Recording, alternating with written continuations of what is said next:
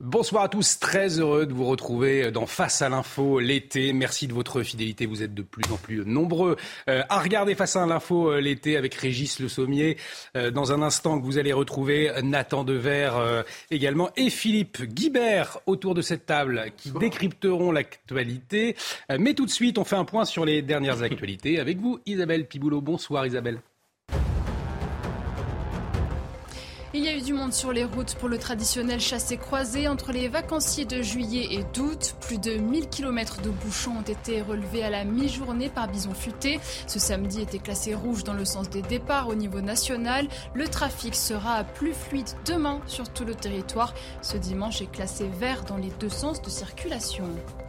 À l'Elysée, Emmanuel Macron a présidé cet après-midi un conseil de défense et de sécurité nationale concernant la situation au Niger. Après le coup d'État militaire contre le président élu, Mohamed Bazoum, la France a décidé de suspendre toutes ses actions d'aide au développement et d'appui budgétaire au Niger.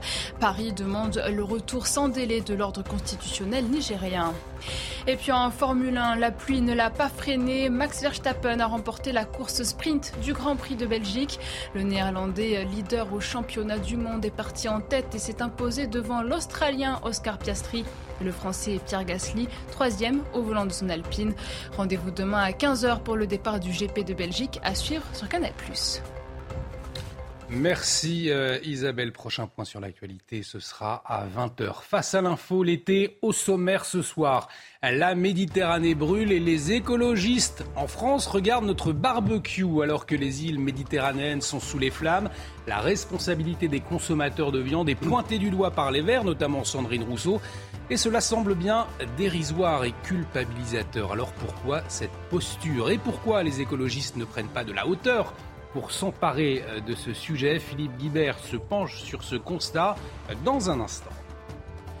Elle a commencé début juin la contre-offensive de l'armée ukrainienne destinée à repousser les forces russes, appuyées par de puissants équipements occidentaux. Le président ukrainien a annoncé aujourd'hui s'être rendu sur la ligne de front après des gains plutôt modestes. Alors que comprendre de la situation, quelle perspective ? Il s'est rendu plusieurs fois sur zone, il connaît bien la région. L'analyse et les informations de Régis Le Sommier dans Face à l'info l'été. Et puis Emmanuel Macron a présidé cet après-midi un conseil de défense après le coup d'État au Niger. Le Niger, dernier allié de Paris dans la région du Sahel où se trouvent 1500 soldats. Que peut faire la France ? Peut-on craindre une situation similaire à celle du Mali où notre pays a démantelé ses bases ? Quelles conséquences ? On va y revenir dès 19h30 avec Régis Le Sommier. Et puis cette avancée qui soulève des questions majeures. Des scientifiques ont fait revivre un ver gelé il y a 46 000 ans dans le permafrost sibérien. Une véritable prouesse pour les chercheurs allemands qui ne connaissent pas encore l'espèce. Alors au-delà de l'aspect scientifique, quelles conclusions tirer de cette découverte ? Eh bien beaucoup. C'est ce que nous dira l'écrivain Nathan Devers en fin d'émission. Des décryptages passionnant en perspective, des décryptages pour prendre de la hauteur. Régis Le Sommier, Philippe Guibert, Nathan Devers, ça commence dans un instant.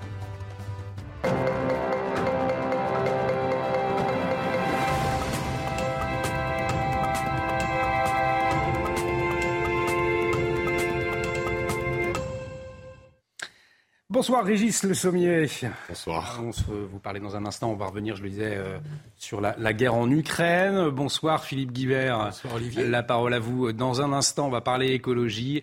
Nathan Devers, bonsoir. On a très envie d'en savoir plus sur ce ver retrouvé 46 000 ans après. Il était congelé, il est en vie. C'est Hibernatus. Exactement. Énormément d'interrogations, vous nous dites tout. On va commencer, je vous le disais, avec...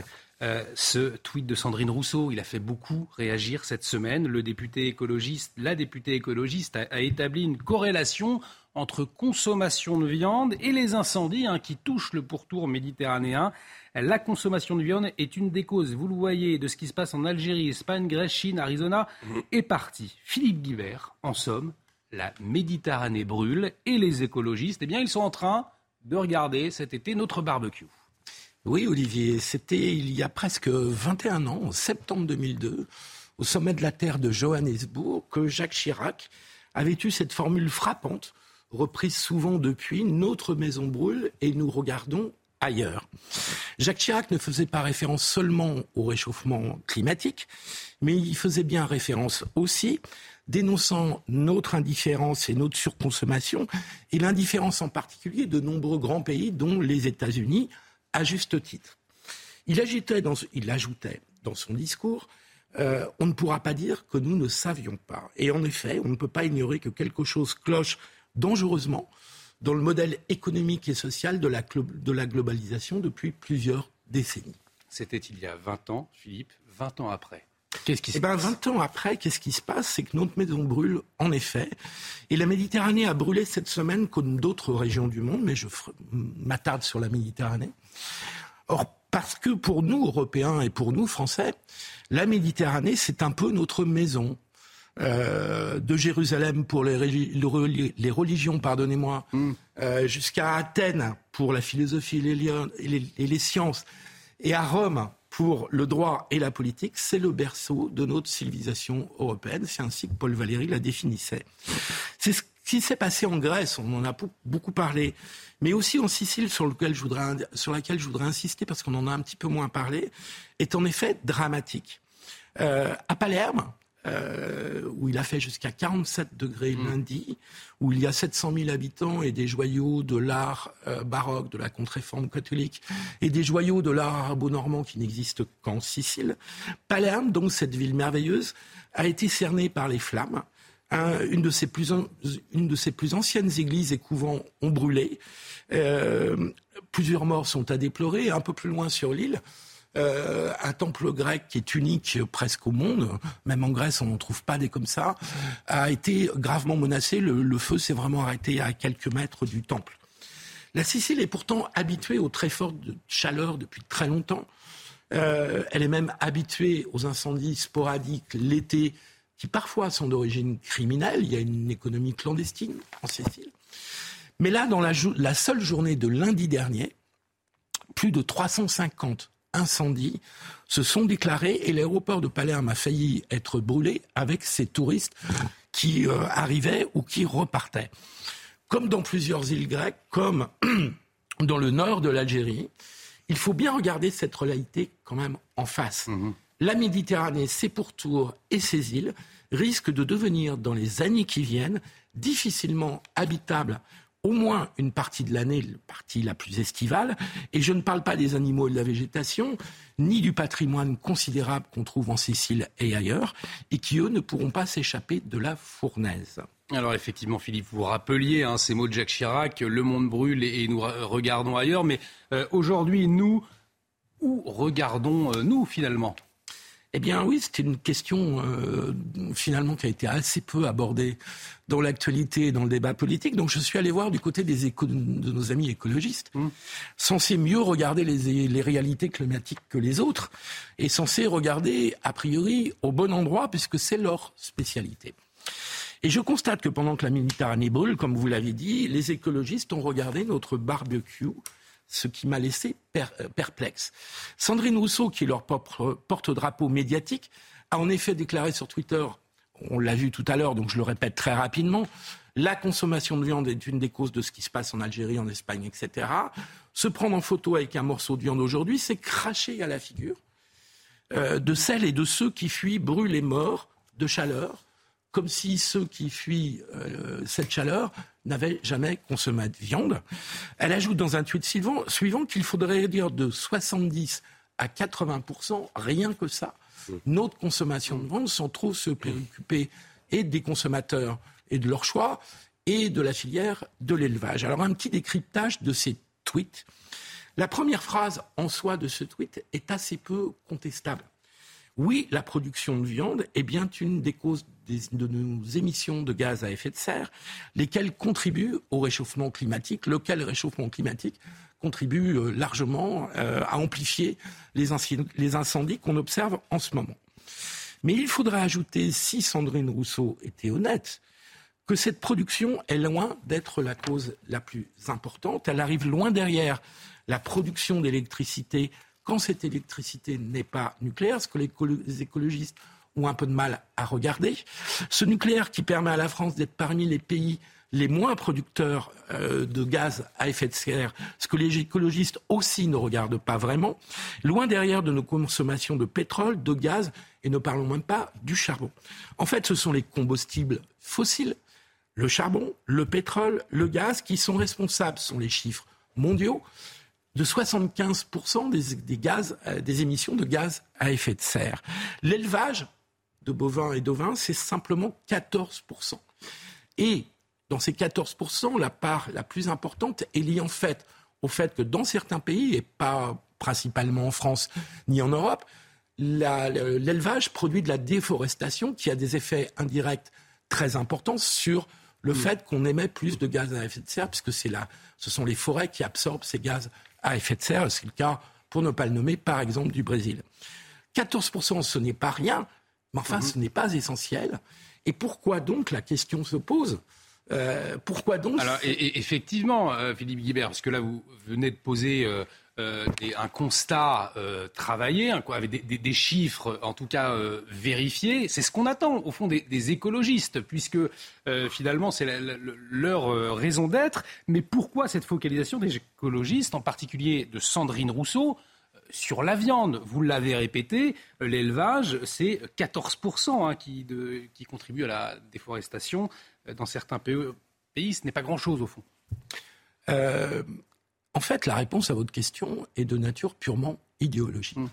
Sandrine Rousseau n'est pas écologiste, c'est une écoféministe. Et pour elle, le mal est le mal. Et le mal est le prédateur tout à la fois des femmes et de la nature. Et ces mâles, pas encore déconstruits, s'affirment comme mâles prédateurs, notamment à travers la consommation de viande rouge. Je crains que le problème de Sandrine Rousseau ne soit pas d'abord le changement climatique.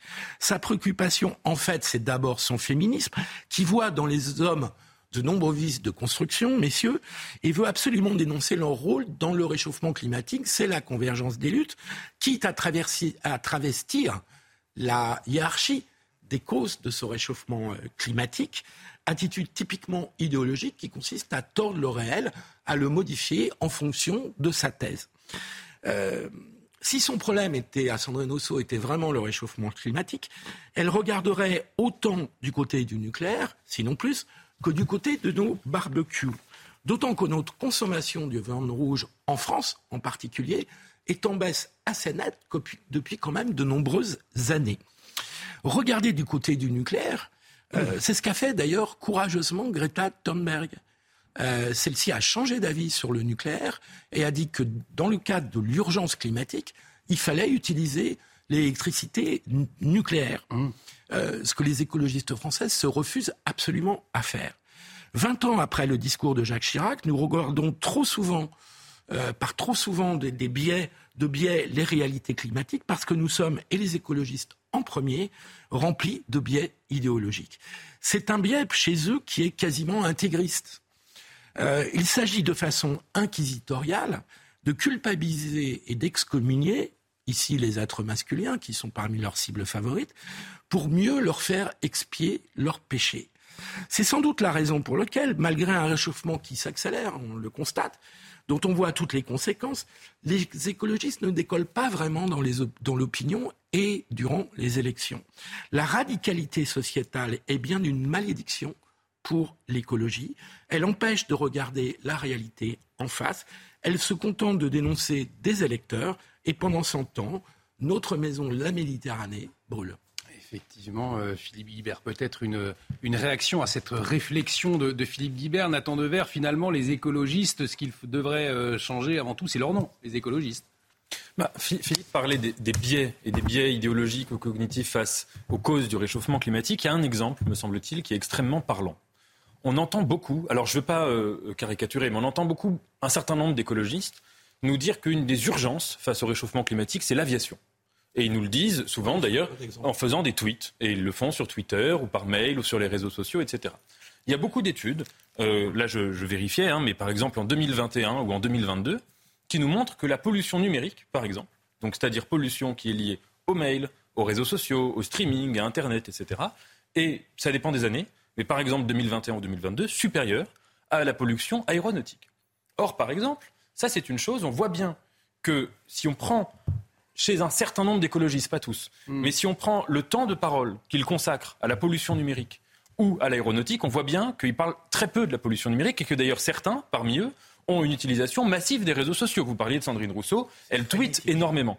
Alors pourquoi, si vous voulez, par exemple, là, ils s'attaquent massivement à l'avion et ils s'attaquent si peu au numérique ? Et je pense que là, il y a un autre biais qui n'est pas exactement celui que vous disiez. Là, c'est par exemple qu'une partie des écologistes veulent un monde de l'enracinement, un monde où on ne peut plus voyager, et que donc le numérique est compatible avec ce monde. Deuxième chose que j'aimerais dire juste très rapidement, c'est qu'il me semble que c'est une chose de critiquer parfois le simplisme des déclarations de Sandrine Rousseau, mais ce qu'il faut se demander aussi, c'est qu'est-ce qui l'a rendu possible ?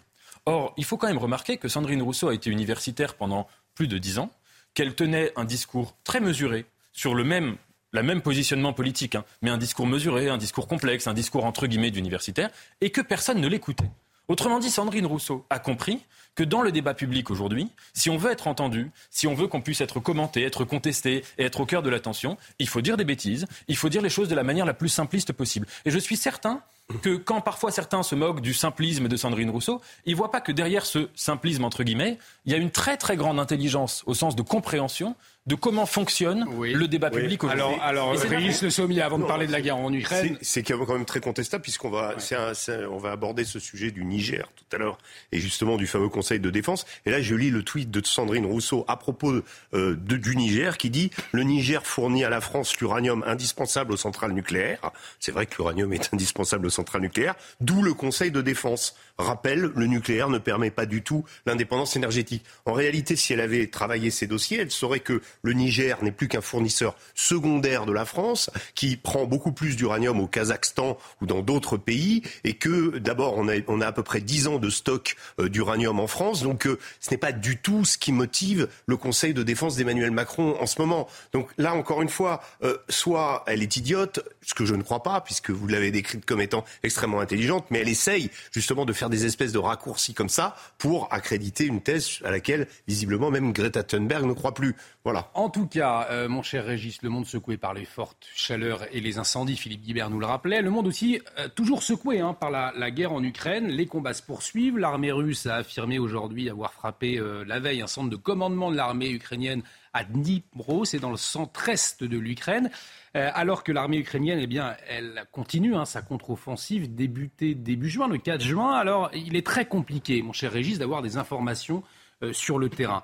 Vous allez sur place, vous connaissez bien la région, les téléspectateurs le savent. On peut affirmer néanmoins que pour le moment, les gains de l'armée ukrainienne restent assez modeste. Alors, je vais vous donner un chiffre qui a été communiqué hier lors d'une audition devant les parlementaires par le directeur de la DRM, c'est-à-dire la direction du renseignement militaire, Jacques Langlade de Montgros, le général Jacques Langlade de Montgros, et qui, selon ses estimations, pense que depuis le 4 juin, l'armée ukrainienne a repris 70 km². Donc, ce qui est rien du tout. Alors lui, il dit « nous nous en réjouissons », mais il explique qu'on est dans une situation de blocage, c'est-à-dire qu'il y a eu, c'est très intéressant d'ailleurs, j'encourage nos téléspectateurs à aller regarder son tweet où il explique qu'il y a un compte Twitter qui s'appelle Opex News qui narre un petit peu ce qu'a dit le témoignage du général.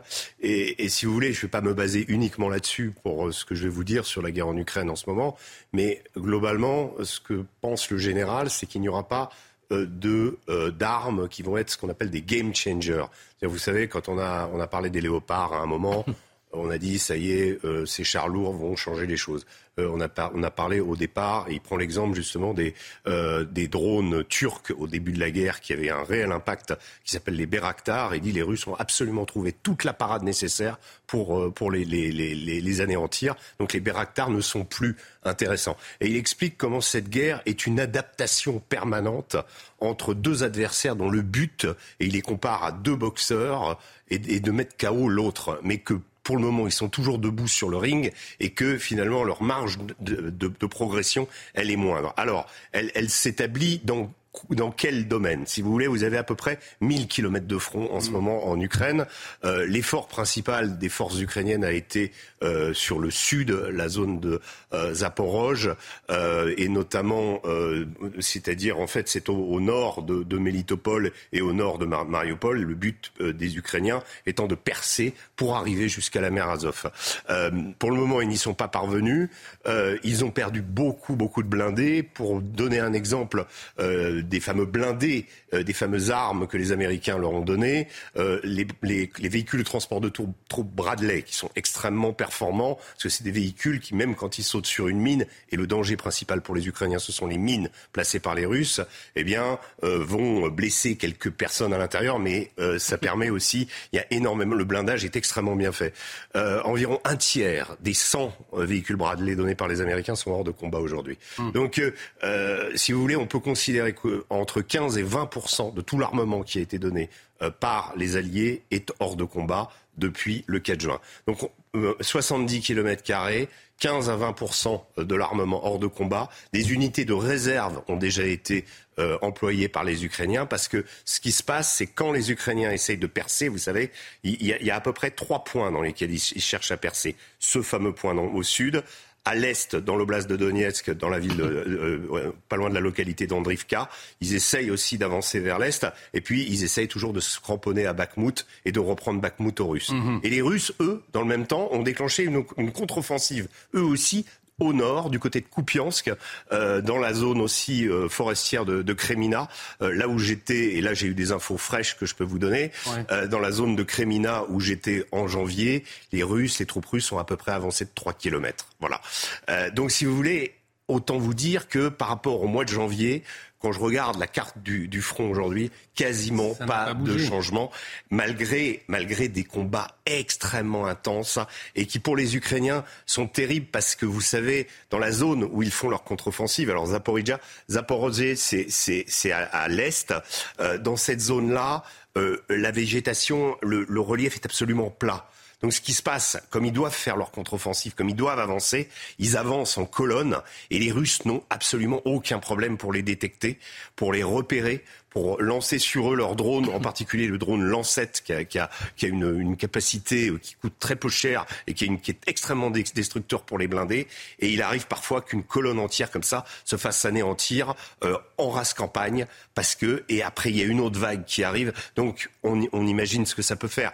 Dans un Bradley, il y a 8 hommes. Donc quand un Bradley est anéanti, je vous dis, il est plus résistant que les autres. Mais quand vous avez un BPM ou un BTR qui sont de fabrication russe plus archaïque, là, ce sont des véritables cimetières sur roues. Donc, voilà, une contre-offensive dont on n'a pas de chiffres au niveau des morts, mais qui est extrêmement meurtrière, qui se développe aussi avec des attaques dans la profondeur. Les Russes l'ont fait depuis très longtemps, en s'attaquant au réseau électrique d'abord de l'Ukraine et ensuite à plein d'infrastructures. Les Ukrainiens aussi tentent de faire la même chose. Ils ont attaqué le pont de Kerch, on le sait, pour un objectif plus symbolique qu'autre chose, mais qui permet quand même le ravitaillement des troupes russes, notamment sur le front sud, grâce à sa voie de chemin de fer. Donc, à chaque fois, l'un comme l'autre essaye, mais c'est la pure guerre d'attrition où chaque adversaire, et pour finir sur les propos du général Langlade, lui considère que c'est une guerre qui pourrait aller jusqu'en 2024, voire 2025, et qu'on n'en a pas fini. Merci pour ce point de situation, Régis Le Sommier. On va marquer une très courte pause, et effectivement la question qui pourra se poser, ce sont les conséquences diplomatiques. Vous nous disiez une situation militaire figée, on pourra effectivement s'interroger sur les conséquences diplomatiques. On va marquer une très courte pause et restez avec nous, puisque dans un instant on va revenir sur ce ver ramené à la vie après 46 000 ans dans le permafrost sibérien.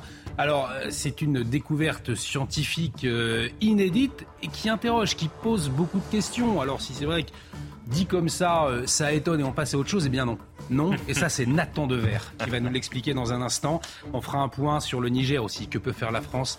Régis Le Sommier, spécialiste des questions internationales, nous dira tout dans un instant. Restez avec nous, Face à l'Info Été, ça revient dans un instant.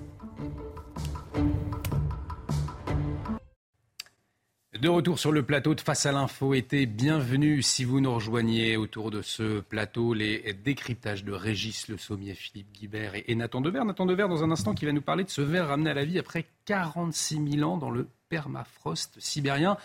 Et finalement, beaucoup de questions qui se posent, beaucoup de réflexions. Vous allez nous en dire plus dans un instant. Mais avant, l'une des actualités de la journée, c'est la question du Niger. On va s'interroger avec vous, Régis Le Sommier. Que peut faire la France ?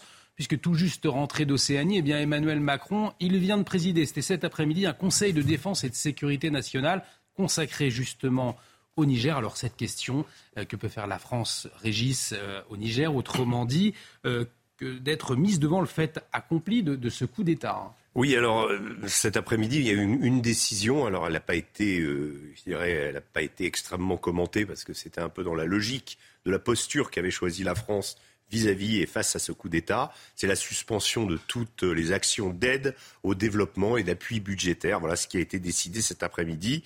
La France a demandé à la junte au pouvoir de réinstaurer le président Mohamed Bazoum dans ses fonctions et de rétablir la Constitution.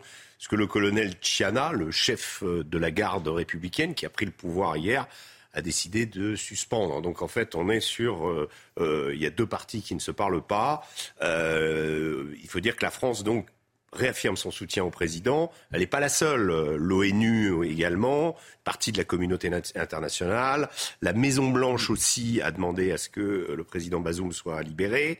Elle a aussi conditionné l'aide, la poursuite de l'aide américaine au Niger, au maintien de la démocratie, mais par la voix d'Anthony Blinken. Mais ça a été quand même, les Américains sont un peu plus prudents et un peu moins catégoriques que les Français. Il faut dire que les Américains ont deux bases et une partie de leurs opérations antiterroristes en Afrique de l'Ouest basées au Niger. Donc voilà, nous, on est toujours dans une situation où... On a pris cette décision, mais ce ne sont quelque part que des mots. On sent très bien que le président Macron, un samedi, décrète ce conseil de défense. C'est quand même qu'il y a quelque chose qui a quand même le feu au lac. Alors pourquoi ? Enfin, la question qu'on peut se poser, c'est... Oui, parce qu'on peut le dire clairement, mon cher Régis, ce coup d'État... n'arrange pas la France, mais alors vraiment pas du tout. Mais pourquoi, non, au fond ? Il ne l'arrange pas parce que c'est un petit peu le coup de grâce d'une époque où la France a mené un combat, et c'est un coup de grâce quelque part avant que ce combat soit terminé. Ce qui s'est passé, c'est que d'abord, il y a eu deux putschs qui ont précédé celui du Niger. Je ne vais pas revenir sur les putschs, j'en avais parlé hier, mais ceux-là, en particulier celui au Mali, avait consacré le retrait de l'armée française sur le Niger. Alors au Niger, actuellement, se trouvent 1500 de nos soldats. Ils sont sur une base aérienne à côté, près de l'aéroport. Mais aujourd'hui, on le voit au nord, il y a le Tchad. Et le Tchad, c'est là où se trouve le commandement des opérations, de nos opérations au Sahel. Mais le Niger, c'est véritablement la plaque tournante, c'est l'essentiel de nos activités dans la région, et en particulier celles qui sont liées au contre-terrorisme dans la zone des trois frontières. La zone des trois frontières, elle est un petit peu au-dessus de Niamey, on voit Niamey au centre. Elle est évidemment entre le Mali, le Burkina Faso et le Niger. Alors on peut bien comprendre ce qui est en train de se passer, c'est que la troisième pièce de l'édifice français dans cette zone est en train de se retirer. C'est-à-dire, on n'est pas encore chassé du Niger. Les nouvelles autorités n'ont pas demandé que les militaires français s'en aillent. Mais souvenons-nous de ce qui s'est passé au Mali. Effectivement, Régis, au Mali, cela avait commencé de la même manière. Voilà. 2 ans plus tard, eh bien, les Français ils quittaient le pays. Exactement. Est-ce que ça peut se reproduire au Niger ? C'est la question qu'on se pose ce soir. Mais ce qui est assez terrible, c'est qu'il y avait eu les mêmes condamnations. Il y avait eu le même... le coup d'État était parti du camp militaire de Kati. Il s'agissait de colonels, en particulier le colonel Goïta, Assimi Goïta, qui aujourd'hui est le chef de la junte au pouvoir au Mali. Une série de colonels. On était vraiment dans une situation similaire avec le président que la France avait soutenu, qui s'appelait Ibeka, Ibrahim Boubacar Keïta, qui était en poste depuis 2013. Et donc, depuis 2013, c'est-à-dire depuis le début de l'intervention, l'opération Serval, et donc c'était notre allié. Et donc, ce qui s'est passé au Mali, c'est qu'au début, donc il y a eu condamnation, et puis après, comme l'édifice de Barkhane se trouvait extrêmement engagé au Mali, avec des emprises sur tout le territoire, à Tessalit, à Kidal, à Gao, à Ménaka, à Gossi. Tout le territoire a été quadrillé par des bases dans lesquelles nous avions investi des centaines de millions d'euros pour construire ces bases pour lutter contre le terrorisme. Eh bien, nous avons vu progressivement les tensions arriver à leur paroxysme jusqu'à ce qu'Emmanuel Macron déclare la fin en juin 2021, la fin de l'opération Barkhane. Et là, le Premier ministre malien lui répond à la tribune de l'ONU en disant « La France nous abandonne en plein vol, c'est un abandon en plein vol ». Et là, depuis, la France progressivement est partie jusqu'en août 2022 où elle a quitté la dernière emprise, c'est-à-dire cette fameuse base historique de Gao, là même où François Hollande avait été plébiscité pour être intervenu au Mali. Donc si vous voulez, ce retrait suivi ensuite par le coup d'État au Burkina Faso qui a donné à peu près la même chose, mais si vous voulez, on est allé vers une accélération de ce mouvement et on ne voit pas ce qui pourrait être différent au Niger, parce que finalement, le sentiment anti-français a été stimulé depuis pas mal de temps. Il est aujourd'hui récupéré par les Russes, mais ça, les Russes voient l'opportunité. Mais en réalité, ce sentiment, il est dû à une présence peut-être trop importante. Moi, mon sentiment, c'est que en 2013, quand nous journalistes accompagnant les troupes, moi je m'en souviens très bien dans les villages. Oui, c'est ça, parce qu'on a l'avantage de vous avoir. Le Mali, vous le connaissez bien. Donc qu'est-ce qui reste de l'action de la France aujourd'hui, ce qu'on a envie de vous poser ? Je vais vous donner deux exemples. Le 2013-2014, nous arrivions dans les villages, les enfants hurlaient François Hollande. C'était, il y avait le sentiment que la France était venue au chevet du Mali, qu'elle l'avait sauvé d'un mal terrible. C'est-à-dire ces colonnes de Touaregs accompagnées avec des miliciens libyens qui fonçaient sur Bamako, qui ont établi des califats à Tombouctou, on se souvient, les livres qui ont failli être brûlés. Enfin bref, il y avait une terreur islamique qui s'était répandue dans le pays et une menace pour la capitale. Et la France était intervenue. Donc la France était dans une position de sauveur du Mali. Eh bien, ce qui s'est produit, c'est que progressivement, de sauveur, la France a été jugée comme une puissance d'occupation. Une puissance qui n'a pas su régler les problèmes sociaux, les problèmes de délitement de l'État. Le Mali est aujourd'hui un État quasiment failli. C'est un État qui ne contrôle pas une partie de ses provinces. Et ça s'est fait sous supervision française. Alors, il faut voir aussi, mais moi, je ne veux pas être injuste avec l'armée française dans son action, parce que je l'ai accompagnée et j'ai vu toute la difficulté qu'elle a eue à travailler. L'armée française a éliminé la totalité des chefs djihadistes au Sahel pendant ces 8 ans de présence. Le problème des chefs djihadistes, c'est que une fois qu'on en élimine un, il y en a toujours un deuxième qui arrive et ainsi de suite. Mais elle a véritablement mené ce combat. Elle a essayé de mener cette action de guerre, mais elle n'a pas mené de contre-insurrection comme les Américains avaient pu le faire en Irak, par exemple, avec un certain succès. On n'a pas réussi à recoller les morceaux. Les Peuls, par exemple, qui est une ethnie nomade, sont partis avec les djihadistes, alors qu'au départ, c'était un peuple pratiquant un islam relativement modéré, matiné d'animisme, etc., et qui est devenu le terreau aujourd'hui de l'EIGS, qui est l'État islamique au Grand Sahel, donc de Daesh. Donc, si vous voulez, vous aviez au nord du Mali, s'est développé donc AQMI, et au sud, l'EIGS. Et ça s'est fait sous notre supervision, et la population nous a rendus responsables en partie. Et en fait, de plein de mots dont nous n'étions pas forcément responsables, mais il aurait fallu peut-être trouver une solution, peut-être qu'une médiation internationale ou une formation multiple aurait permis de ne pas faire de la France, parce que c'est ça le problème, et c'est ce qu'utilisent les Russes aujourd'hui, de ne pas laisser de la France l'idée que nous étions encore une puissance coloniale. Peut-être cette dernière interrogation, Régis. Est-ce que vous pensez que ce scénario, le scénario malien que vous venez de nous décrire, eh bien, il pourrait éventuellement se reproduire au Niger après l'actualité chaude, la situation compliquée sur place ? C'est sûr que c'est je pense que c'est un élément qui a été débattu cet après-midi pendant ce Conseil de défense. Je veux dire, entre les autorités des affaires étrangères et le ministère de la Défense pour savoir comment on va faire, parce que quand on a quitté le Mali, on s'est replié sur le Niger. Cette base ce que nous avons au Niger. Elle continue ses activités antiterroristes.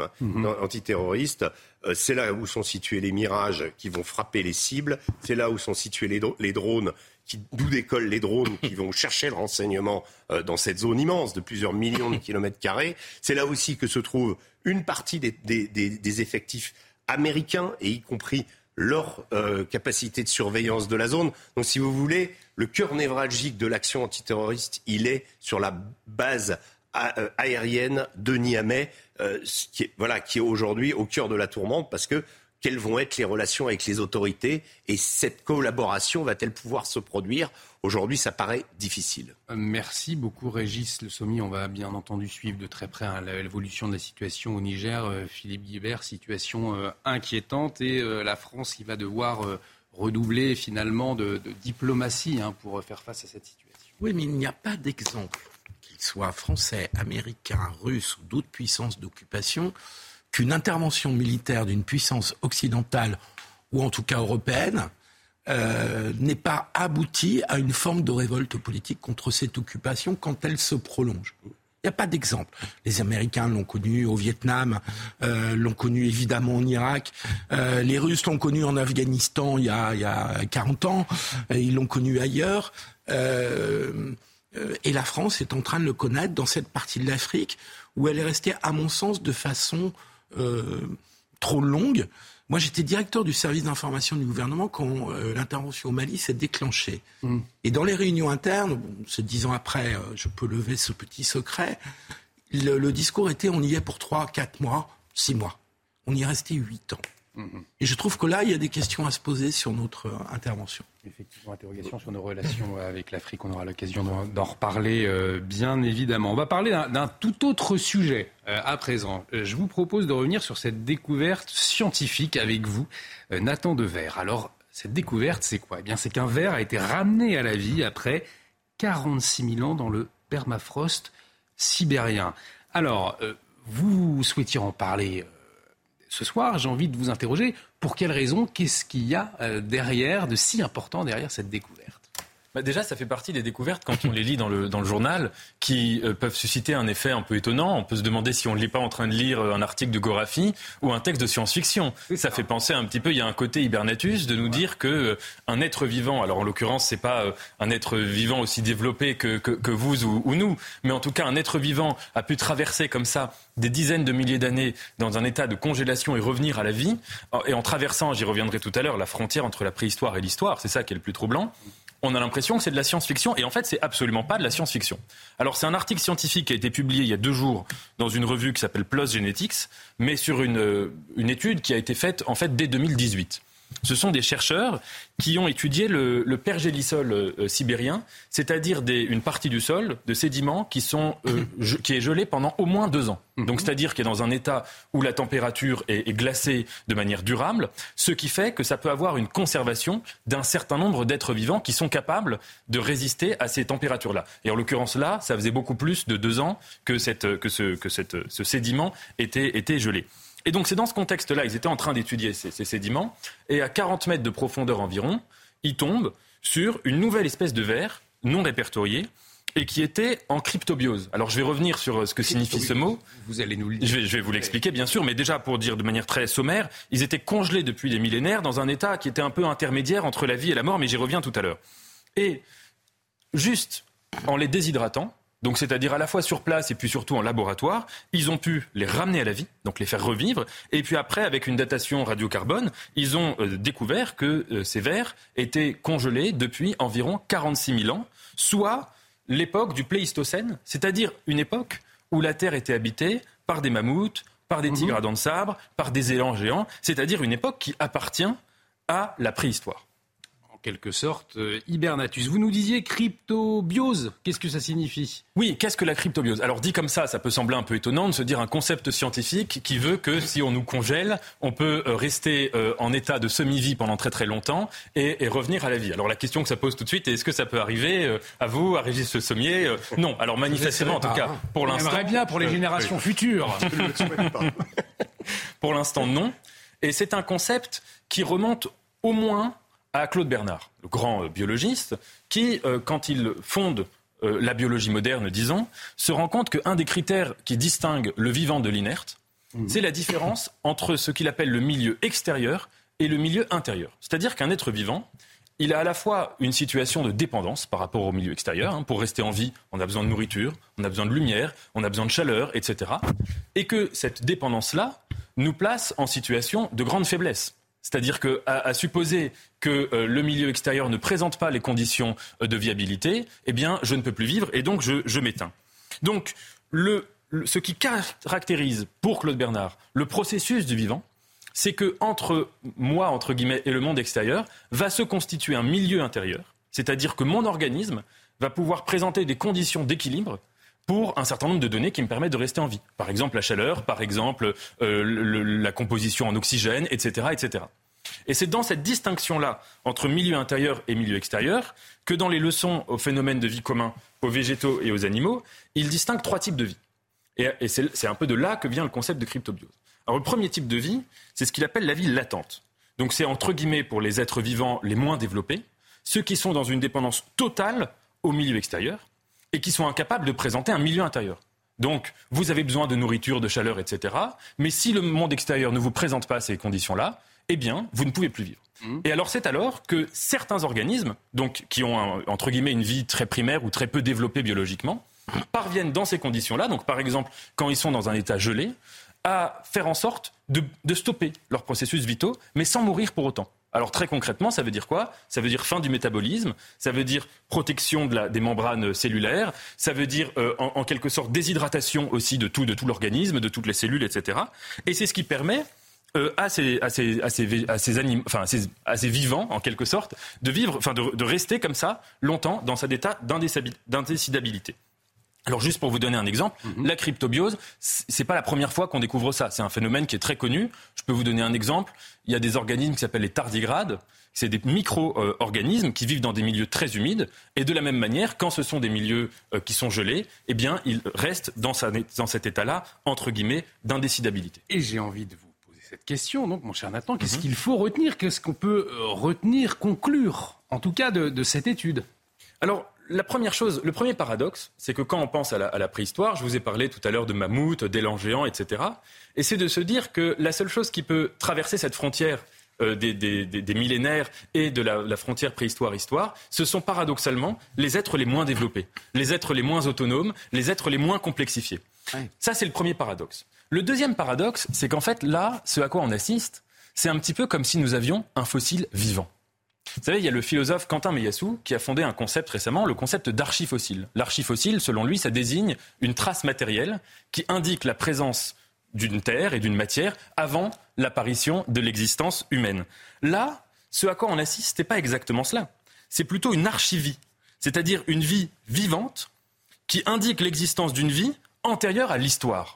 La grande frontière entre la préhistoire et l'histoire, normalement, on la date à environ 3 000 ans avant notre ère, c'est-à-dire l'apparition de l'écriture. Qu'est-ce que l'écriture ? C'est précisément ce qui permet à la vie de laisser une trace. C'est précisément la possibilité d'une trace. Or là, le fait qu'un organisme vivant puisse voyager de la frontière de la préhistoire à l'histoire, ça veut dire qu'il dépasse cette logique-là même de la trace. Et donc, on assiste à une reviviscence de la préhistoire, non pas une trace, mais presque en un sens, une résurrection.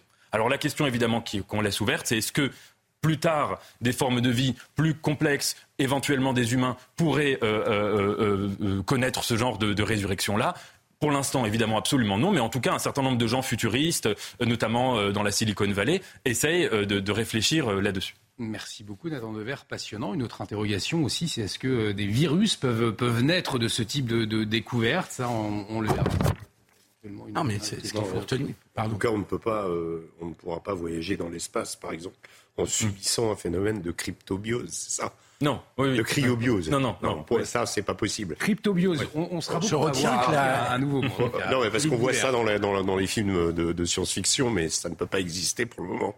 Mais c'est ça qui est très intéressant. On ne peut pas aller dans le processus de ce verre. On ne peut pas nous-mêmes dire pour voyager dans le temps, on va se congeler. On va se congeler. Ça supposerait cette capacité de se mettre en état, entre guillemets, de sous-vie, qu'on n'a pas. Arrêter le métabolisme, etc. C'est pas... Ouais. La grande leçon, pour moi, c'est que c'est la vie latente, la moins développée, qui permet de tenir le plus longtemps. Ouais. Ce qui est quand même inquiétant, si on réfléchit 10 secondes. de quoi sera fait demain. En tout cas, merci. Ce petit pas de côté, très, très intéressant. Hein, ce verre ramené à la vie après 46 000 ans dans le permafrost sibérien. Si vous voulez réécouter les explications de Nathan Devers, c'est sur notre site www.cnews.fr. Face à l'info été, c'est terminé pour ce soir. Un grand merci Régis Le Sommier, merci Philippe Guibert, merci Nathan Devers. On vous retrouve demain, me semble-t-il. Pour la plupart, ce sera avec Florian Tardif. En tout cas, l'actualité continue sur notre antenne. Dans un instant, c'est l'excellent Gauthier Le Bret, l'heure des Pro 2. Restez avec nous sur CNews. Excellente soirée sur notre antenne. Un grand merci à tous les trois. Bonne soirée.